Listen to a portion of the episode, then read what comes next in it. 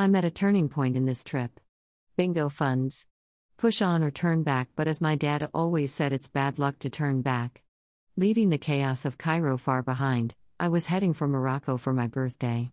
Megan was staying in Cairo, Dee had gone home, and it was time to go. Iris, my Californian patents lawyer slash Star Wars geek travel bud, had just visited some original sets in Tunisia before heading off with her Tinder boys into the Balkans. She had planted the seed in my brain, however, for a small detour on the way to Marrakesh. So I booked the flight and landed in Tunisia, a place apparently scary and very dangerous according to our government's website. Firstly, what a load of fear mongering crap. I felt more in danger walking down the main street of Dubbo at 3 a.m. A few travel warnings. There are a shit ton of heavily armed police, National Guard, and take no bullshit military units around with full body armor, big arse truck mounted machine guns, and tanks, but hey, that only spells security to me. Landing in Tunis a few weeks ago was like emerging into a virtual paradise. Immigration? Smashed it. PSSSD. You are Australian. No visa? Welcome. WTF? Then three steps out of immigration, PSSSD. Want a free orange SIM card? Here, just 20 dinar, 11 Australian dollars, gets 3 gig data and unlimited calls for 30 days. Want to top it up now? Hell yeah. Smiley face. Then I stepped outside. Huh. No scammers or sellers? No garbage? Fresh air? No pollution? No crowds? No traffic? So this is Tunis. But it's also so clean and so, so quiet. Am I really in North Africa? Am I lucid dreaming? Okay, the airport taxis were tricky and I only got a tiny bit ripped off, but lesson learned. The lesson is ignore the taxis and the predatory taxi touts, walk out of the airport case park to the road and hail a cab off the street, with a red window light. Green means booked. Check he turns the meter on and the rate is correct, when usually, after 9 pm, the rate 2 surcharge starts. Typically, airport to the French embassy in town is under 5 dinars as a benchmark, and off you go.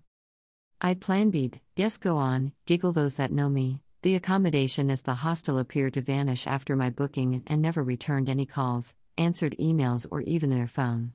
Even by their own admission, were hard to find, and they advised never walk in the Medina after dark as it was too dangerous. So, in the 11th hour, with not even a booking response, I went to Plan B. Plan B was the best thing ever an Airbnb with a lovely local lady with some amazing housemates, staying up and letting me in after wandering around the Medina at midnight like a lost lamb.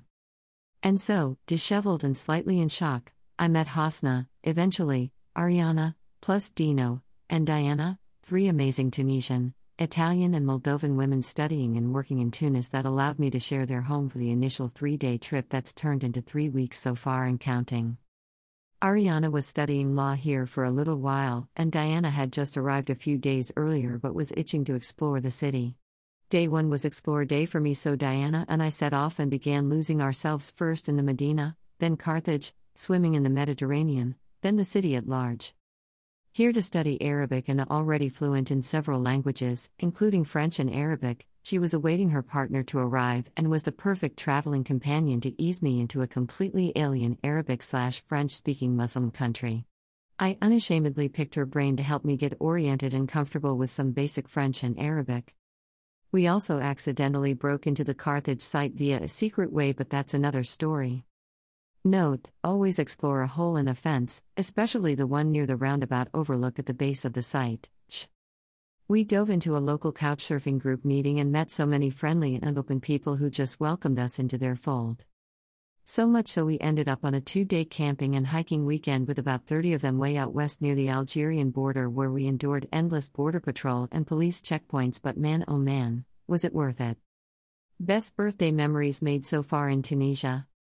Spending my birthday weekend hiking into incredible terrain and traveling with a joyous bunch of Tunisian slash Egyptian people, campfires, singing folk songs, dancing, and enjoying life well into the night getting more than a little paranoid by being mega close to the Algerian border, then getting surrounded and followed in a dodgy border town by the ubiquitous white Toyota trucks that we know all the terrorists drive. Driving through each border town with MIA paper planes on repeat, blaring out the windows and laughing our heads off at all the white trucks. It became our anthem for the trip. meeting and making many new friends. But so much better than sitting alone in a bar in Casablanca and proceeding like I'd originally planned. Plus, waking up with sticky notes all over the house just totally made my day. Smiley face. There's so much to see and do in this small but historically rich country. It's been a wild few weeks so far. Breaking into and exploring historical archaeological sites at Carthage and Sidi Bou Said. Wandering the Bardo Museum, marveling at the mosaics and weeping at the bullet holes. Spending days wandering through Punic, Roman, and even older ruins. I may have also snuck into the Les Villa Romaines via the paddock and the thorny hedge next to the large mosque. Hey, I was exploring. Wandering lost for hours in the massive Medina. Dangerous? PFFFFFT. Night is awesome in there. Spending an afternoon at beautiful Sidi Bou Said and relaxing by the Mediterranean.